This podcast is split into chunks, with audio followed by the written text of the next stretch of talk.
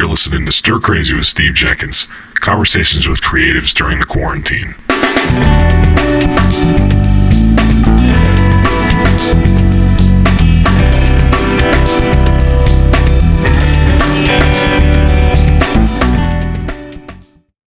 Hey, people. This is Stir Crazy with Steve Jenkins, and I'm Steve Jenkins. I hope everyone's doing well. It's getting more difficult, right? There's nothing normal or comforting about what's going on right now. And I'm not complaining, and I don't really have a right to, because all I have to do is stay home, and luckily I'm able to shelter in place.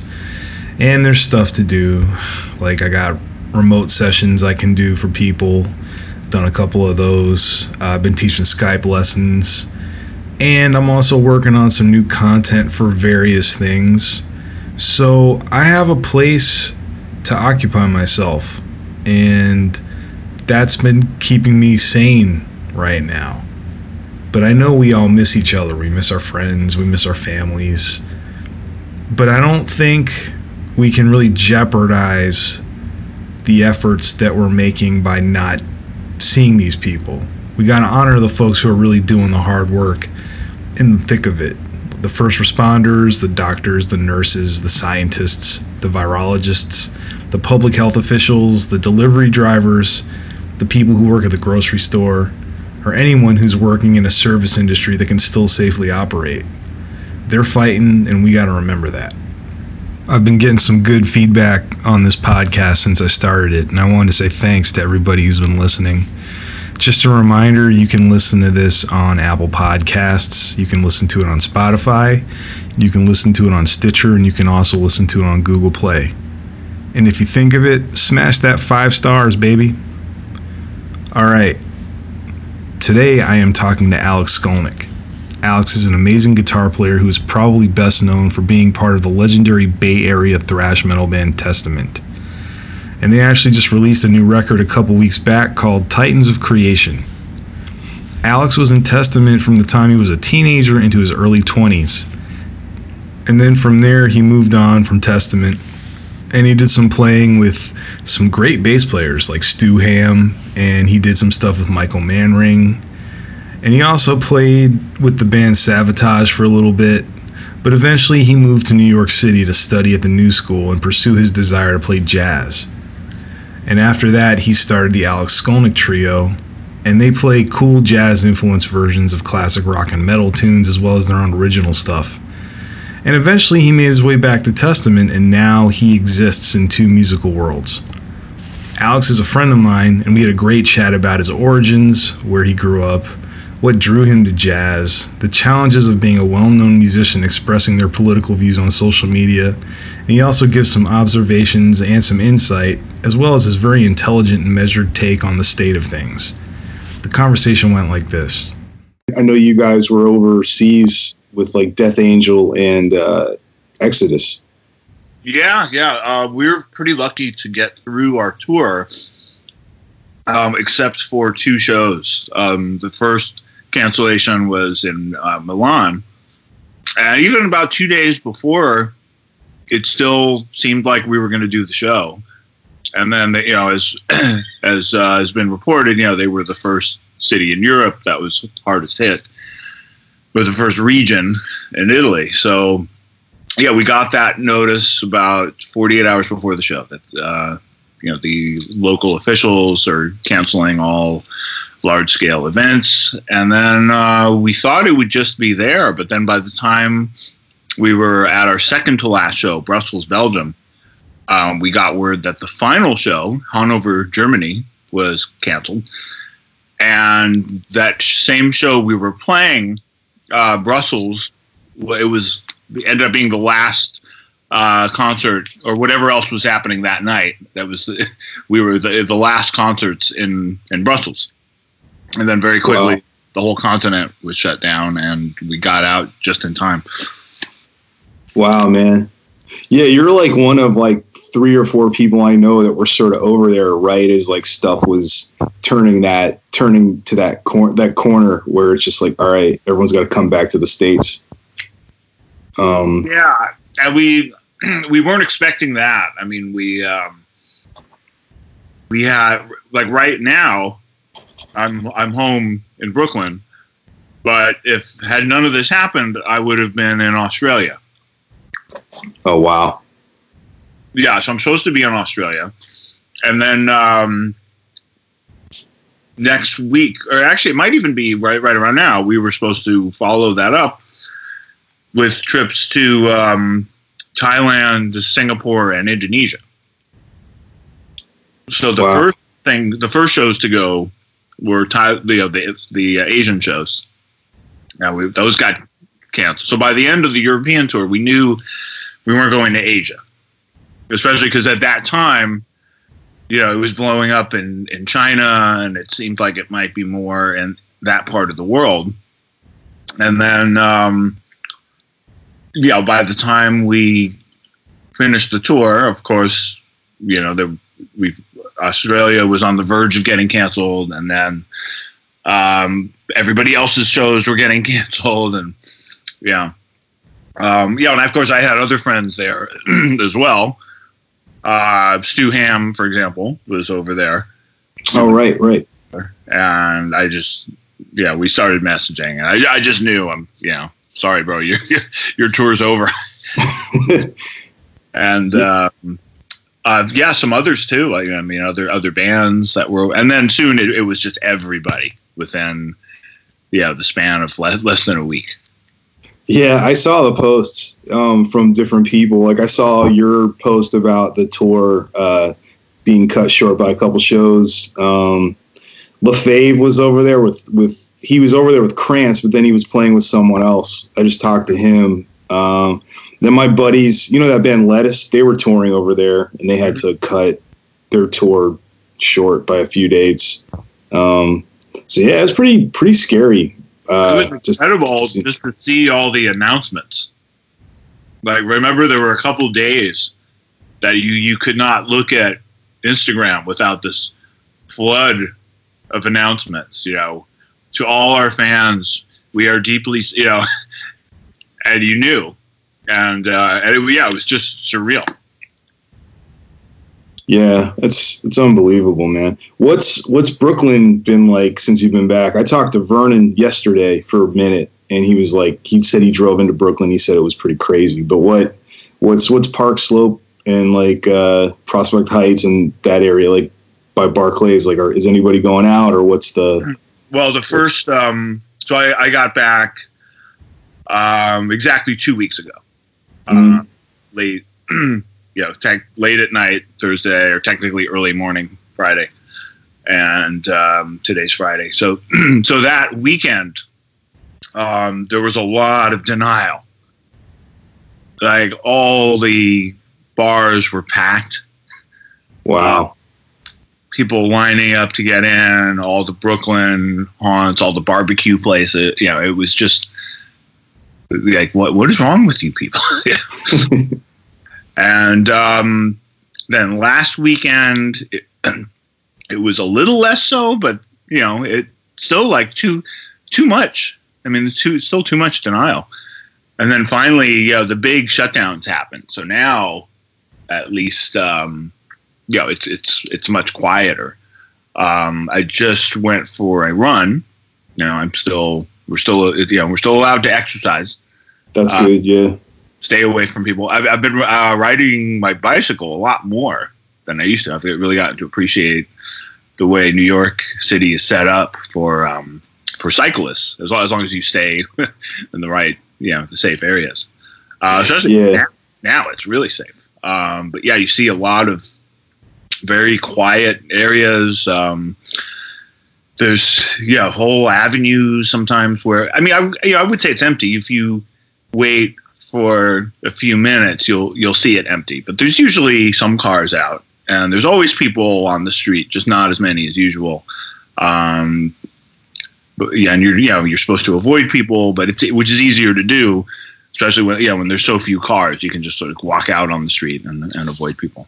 Um, and generally you know there's a lot of masks and gloves and um, know New York's New York's pretty tough generally but you know you can see people that just look it looks like a scene from um, I don't know what was that. What was the Tom Cruise movie with uh, Dakota Fanning? War of the Worlds. Was that War of the Worlds? Yeah, Yeah. yeah. There's just sometimes like, not that it looks like that because you know there's no destruction, but just the uh, some some people you know the mood is very is very similar. Yeah, it's weird, man. Like, um, I, I so I was also wondering because I haven't really heard anyone talk about this from that from that side of the country. But like, are cabs doing anything? Or they or is that kind of they kind of reduce the number of people driving around? I think it's reduced, but you you do still see some cabs. Yeah, yeah, when I take my bike rides, um, I take my camera with me, and um, when I've taken photos, sometimes, yeah, when I'm get, capturing a, an empty avenue, like the one vehicle that's out there is a cab or a bus. So they're still out there. In fact, I just saw a line for the bus, and I was really surprised. But everybody was spaced apart, so it went all the way down the street. okay, that's they were- good. you know they were doing proper distancing but it was yeah it was it was surreal it was like, like this very long line of people like s- stretching a couple city blocks all uh you know spaced by uh from each other by about six feet So it's probably like 15 people total or something, right? Something like not that many people, but just adhering to. yeah i think it looked like more people than it was Yeah, that's that's insane, man. Um, I mean, that's maybe the one cool thing about LA in that regard is like there's a lot of people, but it's not super hard to keep away from folks um, for the most part. Uh, if you're going to a store right now or something, it, it's probably a little bit difficult, but some of the better places have implemented ways to kind of make sure people are keeping distance and um, Trader Joe's has somebody with hand sanitizer that like you know puts them in your hand when you go in there, and they kind of limit the number of people that can go in at one time. So it's been cool, but I haven't really been shopping. Like as soon as they sort of said, uh, I mean, like I had a session the Wednesday that there was that announcement there was like a national emergency or whatever, but uh, as soon as like as soon as that happened, I like went shopping and sort of got it over and done with. So. Yeah. I've been kind of hunkering down, and then there's some takeout. There's some places that have takeout, and sometimes like I'll I'll do those because it's it's been pretty safe to like just kind of go in and grab your order, and there's really nobody in there, so it's it's been okay. But uh, all the trails and the beaches are sort of closed up right now because because of you know people weren't really adhering to the to the uh, uh, lockdown. Do you have any kind any kind of like quarantine uh, regimen at this point? Are you like you making music now, or are you sort of just processing it and buffering? Like what's what's been what's your day to day been like? Well, the first week I was very um, low energy. You know, I was just after you know uh, five weeks on tour. Um, sometimes every, every other tour or so, you know, you come down with this this cold afterwards because your body is just destroyed. Um, and I did. There was no fever, no dry cough, um, you know, no COVID nineteen symptoms That's good. but I was, you know, between you know, being told not to go out and just being, you know, bedridden from exhaustion and being sick. Um, it, it actually felt very normal to isolate and be quarantined. Um, so I started getting my energy back uh, about a week ago, and um, yeah, I've sort of been refiguring my whole um, routine. Um, it's it's very different. Um, you know, I'm you know, I, I had my routine for you know, like how many times I would leave the house, and there's certain things I like to do um, outside, um, and, and you know, if writing and certain uh, certain projects I'll I'll work on in a cafe. That's done Right. no more. Um, so you know, um, just balancing it out. Like, okay, what am I going to work on? Um, when am I going to leave the house and get fresh air? Because you know I need I need that sense of um, like showing up at work. Hmm If I'm going to work, on, say I'm going to work on um, you know a project a that involves home recording. Well, Yeah. I'm and I live you know I live in New York where the you know the apartments aren't that large, so I don't have like a separate studio. Just the same the same sofa I might do other projects on. Um, I'll, Gotcha. I'll do my guitar, my so you know I need to space it out and then take a break and come back to it. And, you know, just uh, there's uh, just a lot of uh, refiguring things, but uh, yeah, I'm getting I'm getting things done. I mean, I, um, I'm actually pretty busy with projects. There, there are some um, guest appearances for you know recordings that I need to do at home, which I was going to do anyway. Um, and I'm, I'm working on um, a project, a music education project with um, a publisher. And Oh, cool. um, yeah, that hasn't been announced, but um, that, that that's a lot of work too. So that that keeps me busy. And uh, yeah, I'm, I'm I'm trying to keep up with yeah everybody. Everybody's doing home concerts and home. So I've I've done a couple clips, um, but it's it's tough. I mean, you know, I I I can't really do that unless I'm inspired. Right. Uh, I have some friends that are going on every single day at the same time and sort of doing doing a live at, at home thing, and it's cool. yeah. But that's uh, I, yeah, I haven't really found that that groove yet. But you know, I, when I am inspired, I, I, I try to record uh, what I'm working on. I just um, was working on one of my favorite um, John Scofield solos, and I posted that. Oh, which one? I didn't see it yet. it's Um, from um, the song. Uh, it's from uh, Swing Spring uh, okay. off Joe Henderson's album. So near. Oh, So right. Miles tribute. That's I love. It's one of my favorite albums, and That's a great record, man. It's one of my favorite playing of his. I like all his playing, but I feel like that album it's really special. Yeah. And um, I think I'm going to be doing more of that because I don't know. I just I enjoy like sharing a favorite solo or a section of the solo, and especially you know, a lot of people in my dem, you know, I guess my target audience, um, they might not know that stuff. You yeah, you'll know it, and other friends of mine will, but a lot of them won't won't know it, and it's it's fun. Yeah.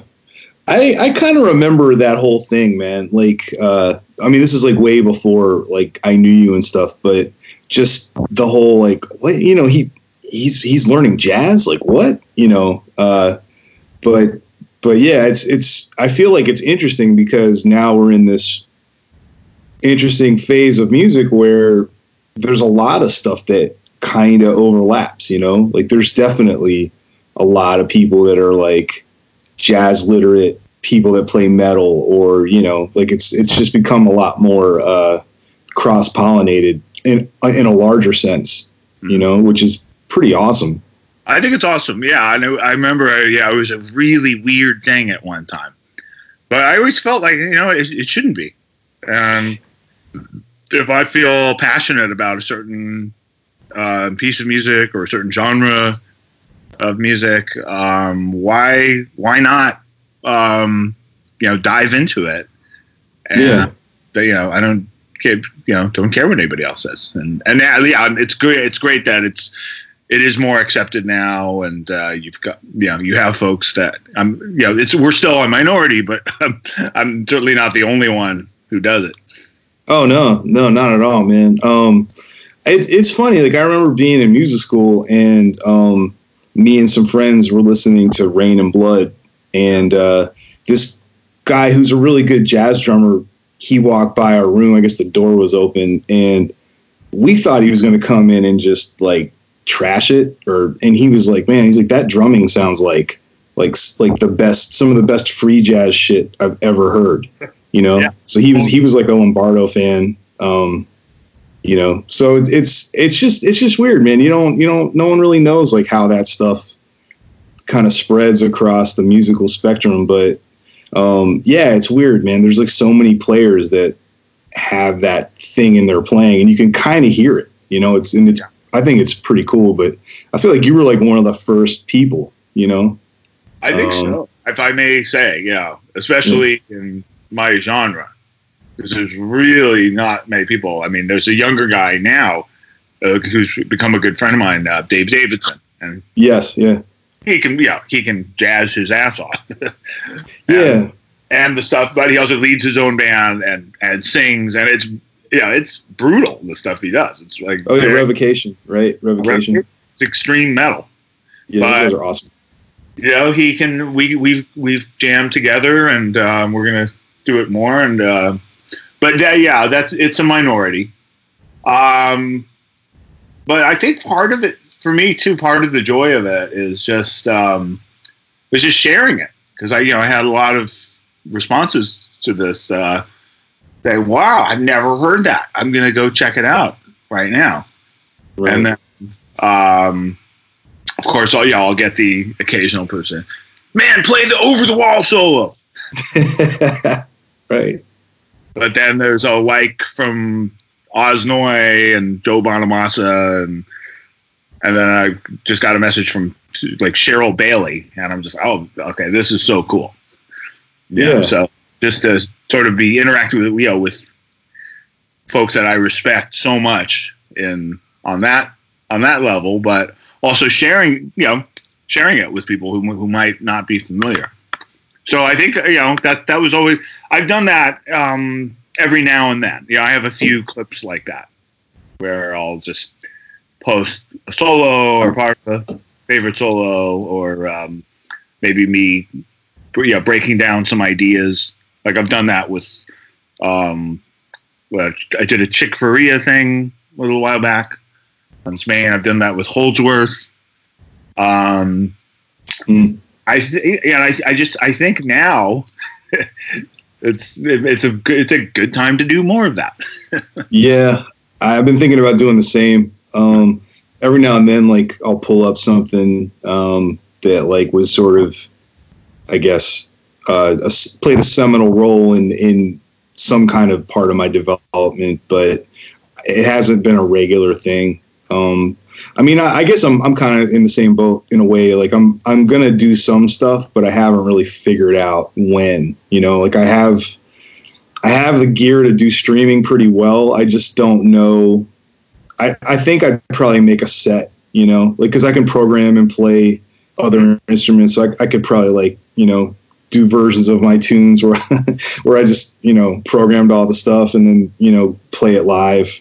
Um, Yeah. So different things you can do. You know, um, yeah, yeah, I've, So- there, I've seen. You know, there's some some guys that you know just get really creative with it. Um, I don't know if you know this young guy, uh, the funk player MonoNeon. oh yeah, yeah, I know, I know him. Yeah, I, I don't know him personally, but I've, we've, I've met met once, and yeah, I just I really enjoy his playing, and he posts these crazy sort of you know talk singing um, arrangements with Yeah, like clips of you know YouTube rants of by Cardi B and you know, yeah, and, and he's great. And like, no, you know, it's what a, what a cool thing. You know what I mean? That's totally. I, I know. Yeah, I know he's not the only one that does that, but he he does it really well. yeah. And that's kind of you know he's kind of got a carved out a niche doing that. Yeah, I'm- he's a he's yeah. Go ahead, man. Sorry. No, no, I was just gonna just gonna say, yeah, the, he. Uh, that's that's one way of doing doing it, and for me, like a lot this the stuff that I've been posting so far, and that I'm planning to post, it's it's stuff I do anyway. It's like stuff I'm always working on. Yeah, because it's just a part of what I do is, is transcribing hmm for for yeah. Ever since I started improvising, um, you know, on, a you know, it just I guess ca- capable ever since I started, you know, capably improvising. Transcription was always a part of it, and I had several teachers that you know sort of encouraged it. Like this should just be a regular part of what you do. and I even studied with some players who were like in their 60s at the time, and they're still transcribing stuff. Yeah, I I think that's one of the only ways to really keep yourself um, maybe ahead of the curve. You know, because you're you're uh, you're kind of increasing everything maybe tenfold if you pick the right transcription. You know, like those things can turn into rabbit holes for like new ways of building vocabulary. You know, you can take one phrase that could literally be a DNA strain for like 15 different ideas. So, yeah, absolutely. And it's, it spawns so many ideas. Yeah. What? I also want to make, I'm planning to make some videos like talk, talking about that and just showing that, that part of the process. Cause that takes a little longer. That doesn't really fit in like a, you know, a minute long Instagram clip. Yeah. That's that that's what's cool about Mono's thing with the Instagram stuff is like he's made stuff that's sort of not disposable, but it's like meant for like quick consumption. And Yeah. uh, Yeah. it's that's there's an art to that whole thing. But I was gonna ask, um, what was I mean, I, you probably have answered this a million times, but I don't know if I've ever heard the answer to this. But what was the thing that kind of pulled you in the direction of getting into more improvisational music? Like, was it just just you started listening to it and were like, hey, I really like this? Was it kind of on that level, or was it was it just something like what what brought that on? Um, yeah, I, you know, I, I guess everybody's path is really different. Um, So in my case, you know, uh, joining a gigging band, right, which was Testament. Um, the ba- well, it was the band that would become Testament. Mm-hmm. I was uh, in the eleventh grade, um, and that just, um, yeah, I think that that sort of took pushed me to another level because okay, suddenly there's this incentive. You know, the the same clubs where I'm going to hear these new bands like Exodus and Megadeth and Slayer. Um, Slayer was like just visiting for the first time at that point. Wow. I'm joining a band that's like, you know, supporting on some of those. I I better practice more. so that was, you know, that was a big um, moment. Uh, that just really, yeah, caused caused me to push harder. And then um, I guess it was yeah, a couple years later from so the I joined the band. I was 16. Um, by the time I was 18, um, we were making the first recording, and I, I guess it was um, the following year, like after touring and uh, you know doing my first national tour, first time playing outside of the uh, country. Um, I felt, you know, I felt myself growing like that whole time, but I didn't. I felt like um, there, there were many more places to go. Mm-hmm. I felt like okay, I reached this level where, you know, I've got my sort of yeah, I've got my basic style, and it's inspired by you know Randy Rhoads, Yngwie, Van Halen.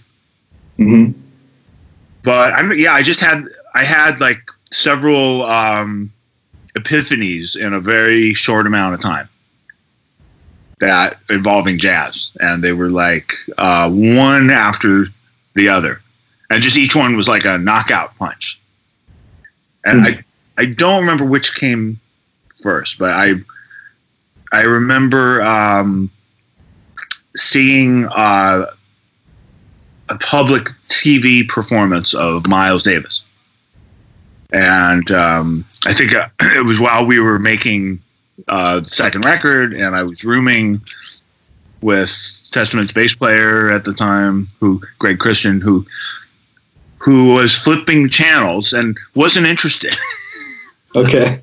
and he was about to flip the channel. You watch, and I'm like, stop! This is like the most awesome thing I've ever seen in my life. So, and it was um, one of Miles's electric bands.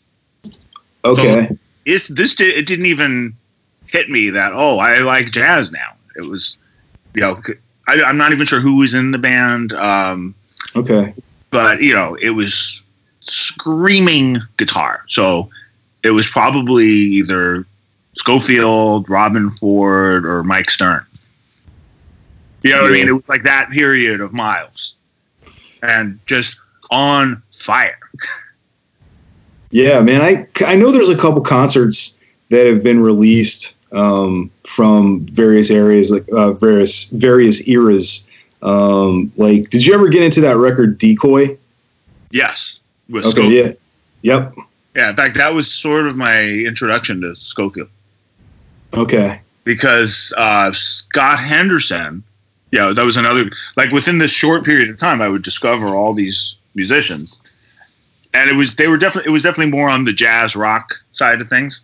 Yeah. Um, but I remember Scott Henderson. Uh, I I heard him, and I was just totally knocked out. And um, he had a column in one of the guitar magazines, and he mentioned uh, Decoy specifically, and John Yeah. Scope playing on that record. So, oh, I got to check that out. And then I was like, oh my god, you know that, and it, yeah, it, and I realized, okay, yeah, this must be like the it's either the same band that I saw or it's you know it's close. It's hard to know. I mean, so many lineups of Miles at that time. Um, there's this this film that came out recently, Birth of the Cool, and it it has some great footage from that period uh, with Stern, and it, it's it's pretty killing. I've been waiting to watch that. I know it's. I think it's on Netflix. Um, Yeah, and yeah. I've been w- been waiting to like dive in. I have like a nice queue of stuff to catch up with while we're in this uh, period of time. Um, but yeah, man, did you get into any of the Scofield stuff, like the Blue Matter stuff with Dennis and Gary Grainger as the rhythm section? yeah, so I got into all- all that. Um, I saw Scofield when he came to town. Um, I saw him at Slim's in San Francisco, which sadly cl- uh, closed down. Um, I saw him at, at Yoshi's. So that was another thing. So this um, this Japanese restaurant called Yoshi's which was literally a 10 minute walk from the, the house I grew up. I grew up near the Berkeley Oakland border. Oh wow, And this this re- Japanese restaurant, Yoshi's, um, we I remember going there from the time I was a kid. Now I give my parents credit for being uh, kind of culinarily, culturally enlightened. You know, Japanese restaurants, uh, you know, a, Indian restaurant, you know, at a, at a young age. And I was very surprised, you know, when I, you know, by the time I was in high school or college age and just meeting people that never ate that stuff. And like I, I grew up with that. So I was always, you know, I remember going to Yoshi's from the time I was a kid. And then they expanded at one point and added a jazz club. And you know, when I was a kid, yes, I, I was like first, you know, a Kiss fan, and and then Same. was about Ozzy and Van Halen. Same.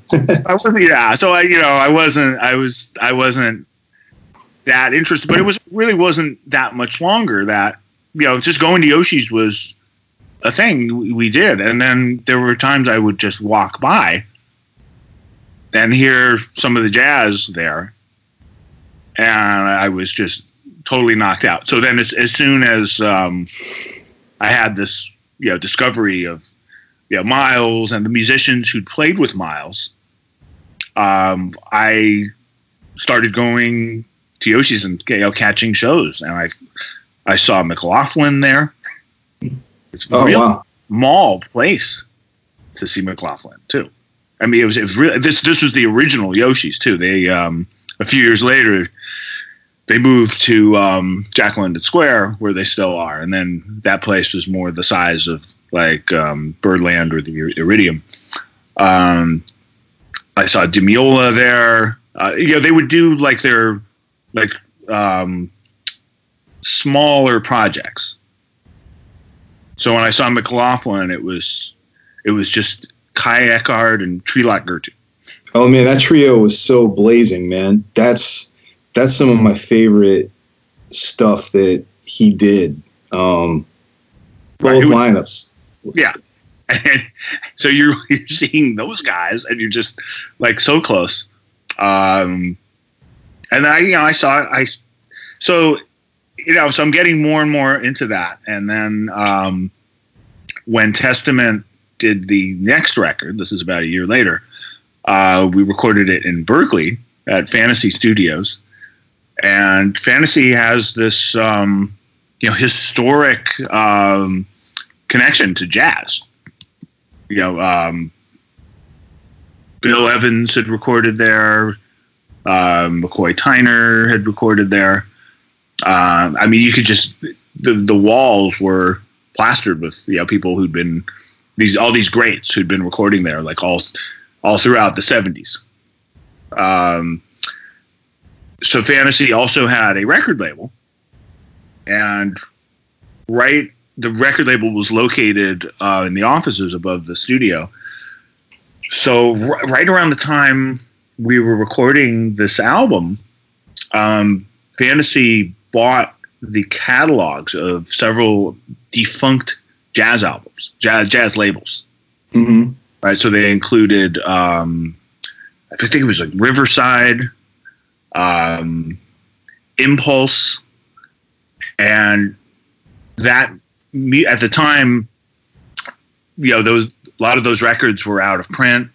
Um, CDs were quickly overtaking vinyl, so they all had to be mastered for CD. So um, they were in the process of remastering all this all this music for CDs. So I walked by um, one of the studios, and I I heard the most amazing saxophone playing I've ever heard in my life, and you know the thing that had gotten me to want to play, be a soloist, and be a virtuoso was hearing Eruption for the first time.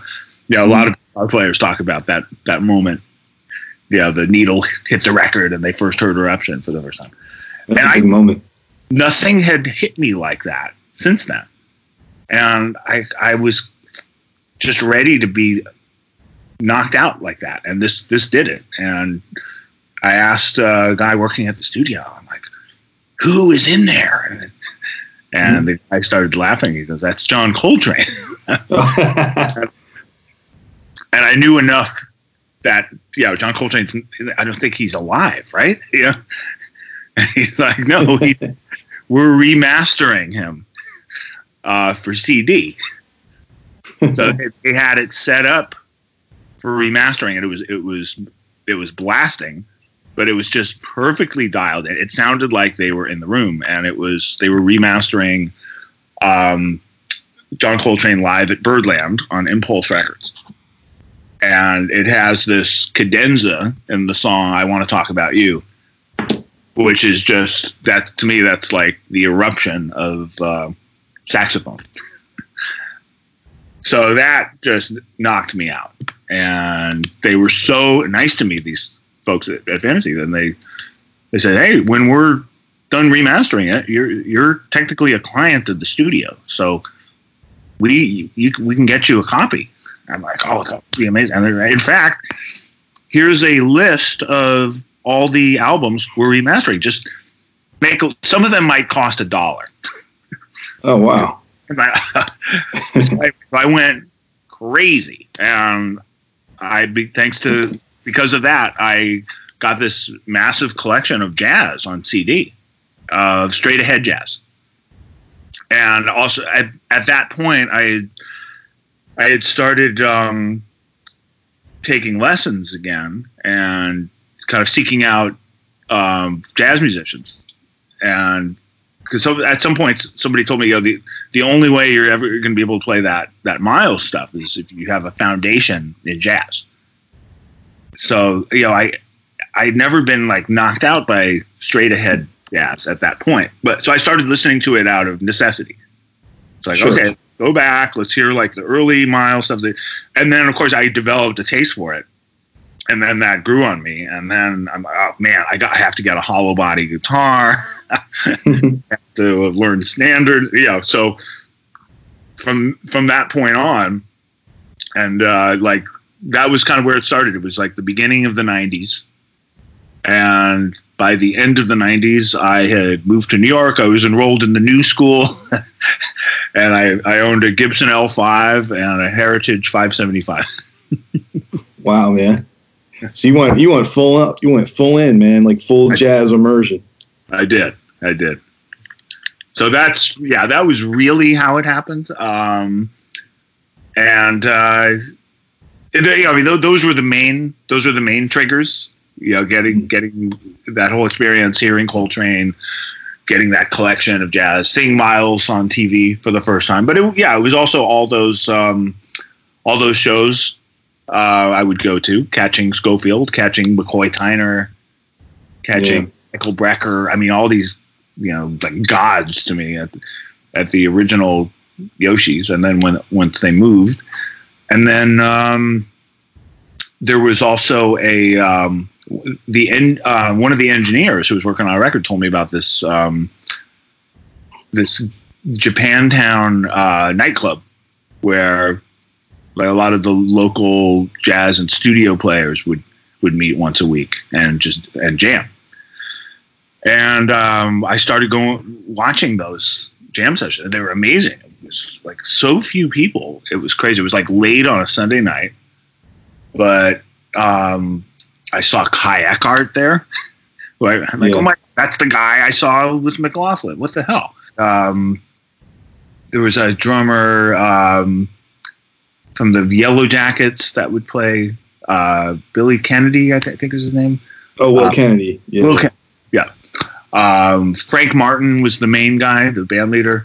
Um, and a lot of these guys had worked with uh, Narada Michael Walden who had like relocated to the Bay Area, and he was kind of like the he was doing pop at that point, but he would use a lot of these musicians, and they would they would meet. Um, oh, the um, the girl who ended up on the Tonight Show with Branford in the band with Branford Marsalis, uh, Vicki Randle. Oh, cool. Uh, she was she was there. So yeah, so that was you know I, w- I was also I was seeing this this band that was just ridiculous. It was different lineup every week depending on who was available, and um, yeah, all all of that sort of, of yeah was going on, and I think you know visibility wise, I was sort of I was only seen as um, you know playing in Testament. You know, nobody saw all this other stuff that was happening. So I think if if people had been more aware of that, it might not have been such a surprise when I came out and you know started um, having this jazz side. But this was this had been going on for a long time. So anyway, long story. That's that was that was how it all happened. No, I mean that's that's an awesome story, man. Um, I mean, I I didn't know any of that. Um, was what record was the one you were cutting at Fantasy? Was it Practice What You Preach? Was it that one, or was it uh? Yeah. Okay. Right on. Um, what do you think is going to happen to our industry in the wake of like what's happening now? Like, do you think it's going to go back to normal? Do you think?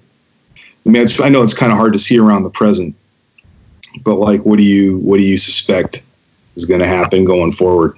Nobody knows. Right. And many things are possible. Yeah. Um, we could be talking about this time period in the future, saying, "Can you re- remember how crazy that was?" Yeah. We know if our industry would come back. We didn't know if we'd be able to tour it, you know, and we maybe we'll laugh about it, or that really could happen. Yeah. I mean, this this could change. This, you know, we're not at a point where it's over. I mean, I, I don't mean to be uh, an alarmist, um, and that's obviously like a, you know worst case scenario. But you know th- this is this is a major thing. We don't, we don't know. There is no end in sight right now. Um, the experts, you know, the people I, I listen to, work in places like Harvard and Stanford, and you know, they're, the- Yes, they're smart people. same here. That's- that's- yeah. I don't. Li- the, I do not listen to the politicians on this, even the ones I like. They, you know, there is no end in sight right now. So we just we just don't know, um, and I think we should be prepared for either you know ha- having it, our industry completely disrupted, or it going back to normal. Although I, I think it'll take longer to go back to normal than many might expect. Um, not just because of what we're dealing with, but you know we have um, we have a demographic, all of us. Um, our demographic is getting its ass kicked. Our demographic is out of work. Uh, unsure if uh, you know this if uh, this trillion dollar stimulus package or any future one one like it is going to help directly.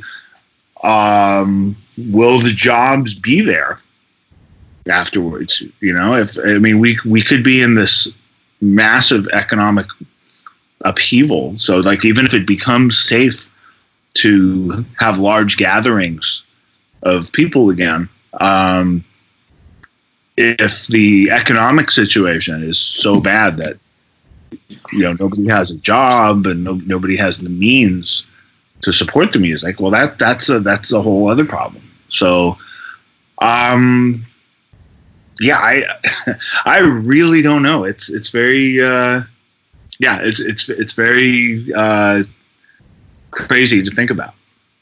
Yeah. I don't spend a ton of time pondering it, but just because, like, the whole idea of this podcast is to kind of reach out to friends and people who are all in this same business and just see what folks are kind of thinking about. Just, I don't think it does good to to worry too much. You know. Yeah. yeah. We know, like so far, we it looks there there it looks like there still is an industry to come back to at some point. Um, Yeah. So we still hope for the best, but but we don't know. So we just yeah we need to to think about that. Right, right. Um, well, any any books, records, or movies you'd recommend? Uh, since we're going to be in for the foreseeable future, like what what do you uh, any of the anything of those three mediums? Like, any is there anything in particular you're really digging right now? yeah, I need to get caught up on uh, movie. I actually haven't been doing a lot of viewing, um, but I, I did catch this uh, HBO documentary called uh, After Truth. Um, it's uh, it's a documentary about. Um, well, the full title is um, After Truth disinformation and the cost of fake news. And I think, um, you know, a lot of us that think similarly, um, you know, about politics, especially since uh, 2016, Yes. when we all and we all know somebody um, on online that we just say, how can they they think that way? Right. somebody that's just gone full on MAGA, right, alt right, whatever. Um, this documentary really helps um, explain how that is. I'm going to check that out. Actually, you know what? I had a question about something you just said. Do you like when the blogs pick up on stuff you said about politics? Like, because I see I see that happen with like a lot of musicians. Like, does Um, it bother you, or do you just kind of like you're just like whatever? It's just par for the course, I won't say I wouldn't say I like it, right? okay, but I, I won't say I I'm that bothered by it. I have I have friends that are uh, that were who that happens to who are much more bothered than it by it. I I guess I'm I'm kind of I'm I'm used to it. It's been happening for a long time now. I used to get really bothered by it because you know they twist things around and they sort of they invite um, their uh, subscribers who aren't necessarily the brightest bunch. uh, not all. I mean, I'm, I'm sure certainly not all of them, but you know, some of them are. You know, just everybody has a platform now. Anybody in a comment section, you know, you're just going to get attacked. Um, and you know, I've I guess I've I've gotten to the point like it does it doesn't affect me because um, these people. Well, first of all, they're they're outnumbered by the. Um, there's always, always a ratio. There's you know there tend to be more people that are supportive or that make fun of the people that are attacking me. Um, but also, you know, they they have no, like that's all they have is that platform. You know that that comment is all they have, and they see whether it's me or Charlie Benante or um, Richard Marx has turned out to be this awesome. Yeah, he really has. um, whoever it is, um, you know, they see us as these giants. So I I rem- try to remember that, and I've I've so surprisingly like had confrontations with these guys, and it's been defused. Once they mm realize you, are a person and they're kind of shocked that you actually replied and hey man i, I take your plan. I, I guess i overreacted. You know? You'd be surprised the majority of times that has happened. So I, I think that's been productive and then that that makes me not hate the whole thing the process as, as much. I mean i i sometimes wish they would go about it in a more intelligent way you know because they're so tabloid like about it. Testament guitarist slams President Trump's words or whatever. right. Yeah, I mean it's they, it's, they it's funny thing and put it in a different way. Um, and also, you know, some of the people that you know I'm a I'm fans of. Um, you know, there's there's bloggers and podcasters that I follow who get in all kinds of trouble. And I just I've I've heard them talk talk about it um, about dealing with trolls and um, yeah, and I, I think uh, you know I I that that that helps me. I mean, I've I've heard whole podcasts just ab- about that, getting caught up in sort of the yeah the dark swamp of uh, you know these people that are just spewing Ang- anger, anger. I mean, some. I know you got to know the battles you can't win too. Yeah. Like I'll just say, a uh, quick tell a quick story. I had one of the most intense blowbacks I've had recently. It wasn't even um, me getting picked up by a media site, but it was um, a famous friend of mine. His name's Chris Jericho. He's a wrestler. Yeah. Uh, you know, he's and you know friends with a lot of musicians and you know music's part of his thing. I, I you know he's a good, good, good, really good guy. And so his podcast because he's so high profile, you know, he has some pretty high profile guests and he I'm knowing what I know now. I mean, I haven't talked to him about it, but I suspect that um, you know when Don Jr.'s book came out. book, quote unquote. right. Um, you know, they were paying stores to stock it, and they were paying, uh, to, you know, people to interview him. So I, I imagine he must have gotten some kind of stipulation for. But anyway, so Chris had Don Jr. on on his podcast and did did a post on it, and I just did a very quick post saying, you know, you're still my friend, but we need to talk. Mm-hmm. And just over its nest. You know, it was just amazing. You know, yeah, you know, Junior's the greatest, and his pop's the greatest president, and you hate America. Yeah, and you're just not. You know what? you're not going to reason with these people. It's know, and I got I got a lot of support too. I um, but it's I'm I'm more fascinated by the whole thing than than anything, and I think you you can't take it personally because you know it doesn't affect um, my music. You know, I'm the appreciation for my playing does doesn't seem to change. The people that like really like my music for the right reasons, they're not going to say, you know, oh, you know, he he he doesn't like Trump. I can, I'm throwing all his music in the trash. Yeah. Yeah. I don't Does think- anybody really do that? I don't think I people thought do that. Say that, and uh, was actually the last guy who who said that. he, he said, um, "Yep, I'm throwing away all my Testament records." I, I said, "Good. Listen to Three Doors Down and Kid Rock." and he was one of the Yeah. he goes, "Okay, I overreacted. I still love your guitar playing."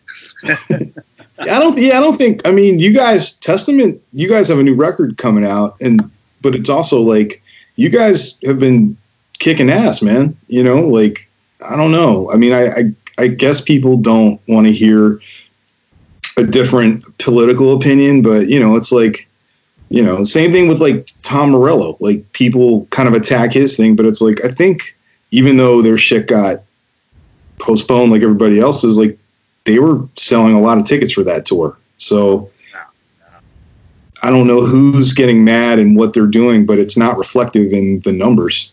I know, I know. Well, also, I yeah, I think um, Twitter, especially, but just com- comment sections in general, like they don't represent real life. Yeah. I think you know the majority of people, those people who are buying those tickets to see Tom Morello and Rage Against the Machine, the majority of I don't think you know they're not out there ranting and raving and commenting on everything the way uh, the way some of these people are. Yeah. You know, I just definitely not. Yeah. So I think you may it may seem like a lot of people feel that way just because there's so many comments. Just be, but I think it's more because the um, you know alt alt right right MAGA whatever they are. You know they just comment a lot more and a lot louder. Yeah. That's a good thing to remember though, man. It's not that stuff is not reflective of actual reality. Yeah. Especially in these in the Uh, days we're in now. Absolutely. I mean, you Yeah. can see that even when the not to, not to open up this can of worms, but the primary election, Mhm. you could see that just from Yeah. looking online. And I'm not I'm not expressing an opinion about it either way, but it just it really looked like you know it was going to go one way, and you know no no, a lot of the people who rant online, especially young ones, they don't they don't show up and vote. And a lot of people who are quiet might not even have Twitter accounts, you know, and you know, older African Americans in South Carolina, for example. Yeah. They they will not miss an election. They're very responsible, diligent voters. so Right. you know what I mean? So yeah, it's not it's not real life, and um, you you you can't take it take it as real life. Occasionally, I have to block someone, but it doesn't happen very often. Yeah. I had to block someone um, a few weeks. Like somebody just, it, it wasn't even. I could tell it wasn't even a fan. It was somebody you, could just tell he knew nothing about me. Describing Right. me, you're just a guy in a band, and blah, blah, you know. But he just started like veering off topic, going on all my other threads and posting negative shit. And I was okay. This guy's got to go. That's a drag. That's a drag. damaged person. Yeah. But Plus, you know, that's uh, the world we live in. So you just know, just life goes on, and you just can't you can't let it uh, get you down. yeah, indeed, man. Well, look, thanks for um, being on this. Okay, man. Good talking. Stay stay safe out there. Thanks, Alex. I'll talk to you later, bro. For more about Alex, go to alexskolnick.com If you want to find out what Testament's up to, you can go to testamentlegions.com. That's going to do it for this episode. New episodes every Tuesday and Thursday. Thanks for listening and be well.